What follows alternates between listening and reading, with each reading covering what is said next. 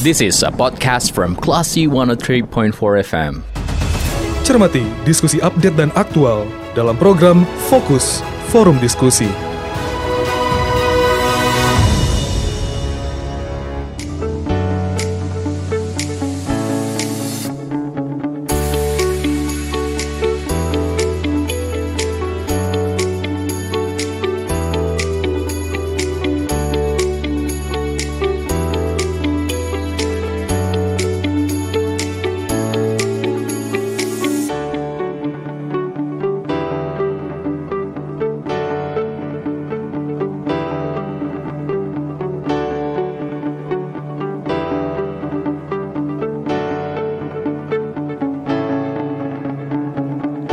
Empat kelas FM kelas People Anda mencermati forum diskusi atau fokus ya. Dan topik kali ini adalah survei Kongres Kebudayaan. Saya sudah bersama dengan uh, seorang dosen dan juga peneliti ada Bapak Asri Naldi. Selamat sore Pak Al. Sore Mbak Lia, apa kabar? Kabar baik, Alhamdulillah. Gimana kabarnya sore hari ini Pak? Alhamdulillah, sehat. Pak Al, kita akan ngobrol iya. soal ya. survei Kongres Kebudayaan, gitu ya. Seberapa penting Kongres ya. ini dan apa hasil penelitian dari ribuan orang yang sudah diteliti terkait kebudayaan ini. Pertama, saya mau tanya dulu kenapa harus ada survei uh, Kongres tentang kebudayaan ini, Pak Al? Iya, uh, jadi sebenarnya ini kan menjadi uh, concern dari uh, Yayasan Pusat Kebudayaan Minangkabau ya. Dalam hal ini bahwa uh, Sumatera Barat sebagai etnis yang budayanya sangat kental itu perlu memberi kontribusi terhadap uh, berbangsa dan bernegara ya. Nah dalam perjalanannya ternyata itu tidak cukup hanya bicara bicara tentang budaya Minangkabau, bicara tentang budaya nasional yang bahkan Indonesia. Nah untuk mendapatkan gambaran seperti apa sebenarnya kebudayaan uh, di Indonesia menurut persepsi masyarakat Indonesia, makanya satu di antaranya perlu diadakan survei Nah inilah yang menjadi dasar sebenarnya ketika survei ini sudah dilakukan, ini menjadi titik tolak nantinya kongres kebudayaan seperti apa nanti yang akan dibuat dan dihasilkan sehingga memberi kontribusi kepada uh, negara kita Indonesia gitu.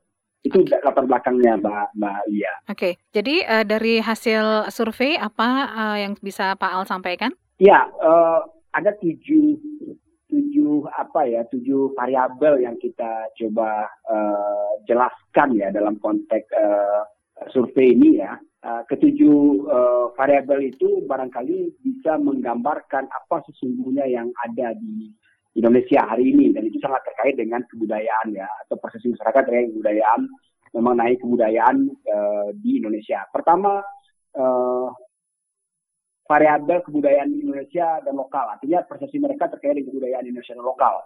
Kemudian uh, variabel kedua yang kita coba ingin tahu adalah uh, persepsi terhadap Pancasila sebagai ideologi bangsa, kemudian persepsi terhadap peran individu dalam pengembangan kebudayaan, persepsi terhadap pemahaman budaya generasi muda, terhadap Indonesia emas tahun 2045, kemudian persepsi terhadap revolusi teknologi poin O yang memang juga ini yang menjadi uh, bagian dari uh, perkembangan uh, teknologi kita hari ini dan uh, persepsi terhadap kebudayaan global. Nah, jadi tujuh variabel ini yang menggambarkan apakah dalam konteks uh, pemaknaan terhadap kebudayaan itu tergambarkan nah, dari persepsi-persepsi ini sehingga uh, ini akan menjadi uh, apa namanya kontribusi kita untuk menjadikan kebudayaan ini sebagai modal dalam membangun Indonesia terutama mencapai Indonesia 2045 Mbak Lia. Oke. Okay. Ada berapa responden Pak yang dilibatkan? Ya, jadi uh, penelitian ini, survei ini dilakukan secara uh, online ya, uh, bahwa penelitian dilakukan dalam waktu yang dekat, waktu yang sempit itu tidak tidak mungkin melaksanakannya secara tatap muka ya, face to face karena memang banyak sekali keterbatasan-keterbatasan. Nah, jadi kita menggunakan apa namanya survei online dengan mengandalkan website uh, zoho.com ya. Kemudian uh, kita mengumpulkan data secara online uh, menggunakan iklan di platform Meta ya, Facebook, Twitter, Instagram serta WhatsApp ya. Dan kita menggunakan alat kontrol gini karena memang tidak mungkin juga uh, ketika orang mengakses bisa berkali-kali tidak kita gunakan alat kontrol IP addressnya yang bisa digunakan yang satu dan ketika dia menggunakan media sosial lain dia akan ter, uh, ketika IP address sama dia akan terproteksi sendiri dan tidak bisa lagi diisi-isi gitu. Nah, ada 62.939 akun media sosial yang melihat iklan survei ini Mbak Lia ya. Mm -hmm.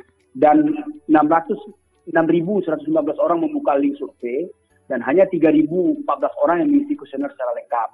Nah, dari 3.014 orang ini tentu kita harus rinci lagi sesuai dengan data BPS yang terkait dengan populasi dan sampel ya. Nah, dari 6.003 3.014 orang ini kita tetapkan 1.200 sampelnya dari segi demografi, jenis kelamin, usia, agama, suku, serta provinsi asal responden yang memang sesuai dengan populasi Indonesia dalam BPS ya. Dan kita dapatkan itu, nah cuma memang ada satu provinsi yang tidak merespon ya, uh, yaitu Papua. Artinya Sehingga tidak memang, ada uh, satupun yang dari sana respondennya?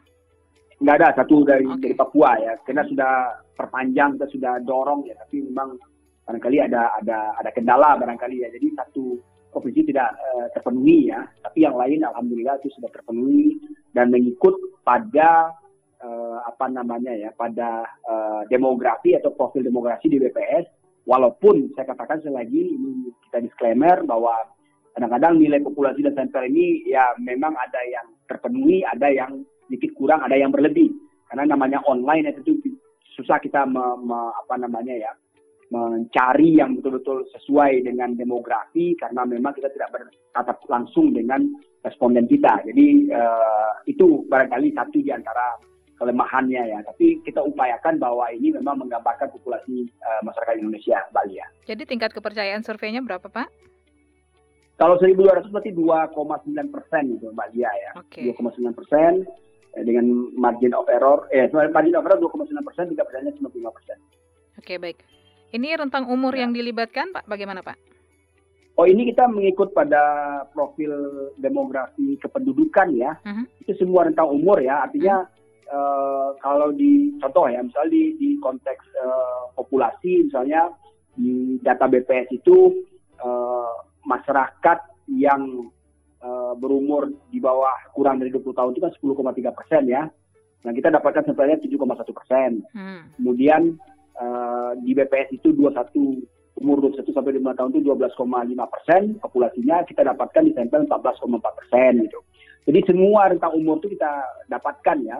Oke. Okay. Uh, sepanjang dia memang paham dengan kebudayaan dan merespon apa yang menjadi pertanyaan kita di kuesioner gitu. Okay, Dan itu kita kita ikut uh, profil dari BPS itu, Mbak Lia. Baik, Pak. Tadi ada tujuh variabel ya, Pak Al ya. Uh, ya, dari hasil survei uh, bisa disampaikan poin-poin dari tujuh variabel yang bapak sampai uh, bapak sebutkan ya. tadi apa temuannya?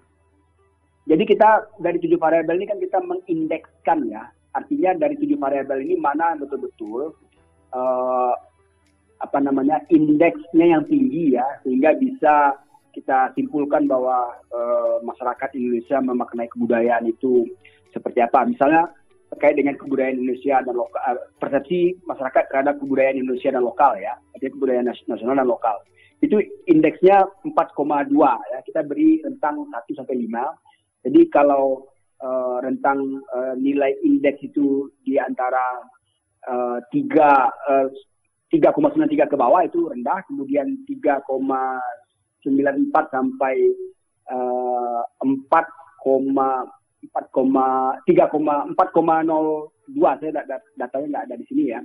Kemudian uh, dari 4,0403 ke atas itu uh, dikatakan tinggi. Nah, dari uh, tujuh variabel ini yang paling uh, mengkhawatirkan yang rendah itu barangkali ter, terkait dengan dua hal Mbak Lia ya. Pertama terkait uh, persepsi masyarakat terhadap revolusi teknologi 4.0 dan persepsi terhadap kebudayaan global.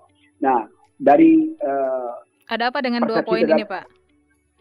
Ya, di revolusi teknologi 4.0 ini, ini kan rendah ya dengan -huh. indeks 3,93. Itu ada lima indikator ya, ada lima indikator yang kita tanyakan ke uh, apa ke mereka ya, kenapa uh, dan dia merespon ya, kenapa uh, ini menjadi uh, bagian penting ya dari uh, pernyataan ya, responden itu ya, uh, karena memang unsur apa namanya unsur tentang teknologi ini eh, di samping juga bisa berdampak kepada apa namanya ancaman terhadap uh, budaya lokal bukan ancaman dalam artian uh, nilainya ya bukan uh, perilakunya tapi nilai-nilai yang masuk itu bisa mempengaruhi nilai-nilai budaya lokal ya. Walaupun kita tidak mengatakan budaya lokal kita ini budaya tertutup tidak juga tapi juga mempengaruhi perilaku ya ketika nilai itu uh, memang uh, masuk ke uh, masyarakat ya dan uh, melalui revolusi teknologi itu juga sebenarnya bisa me,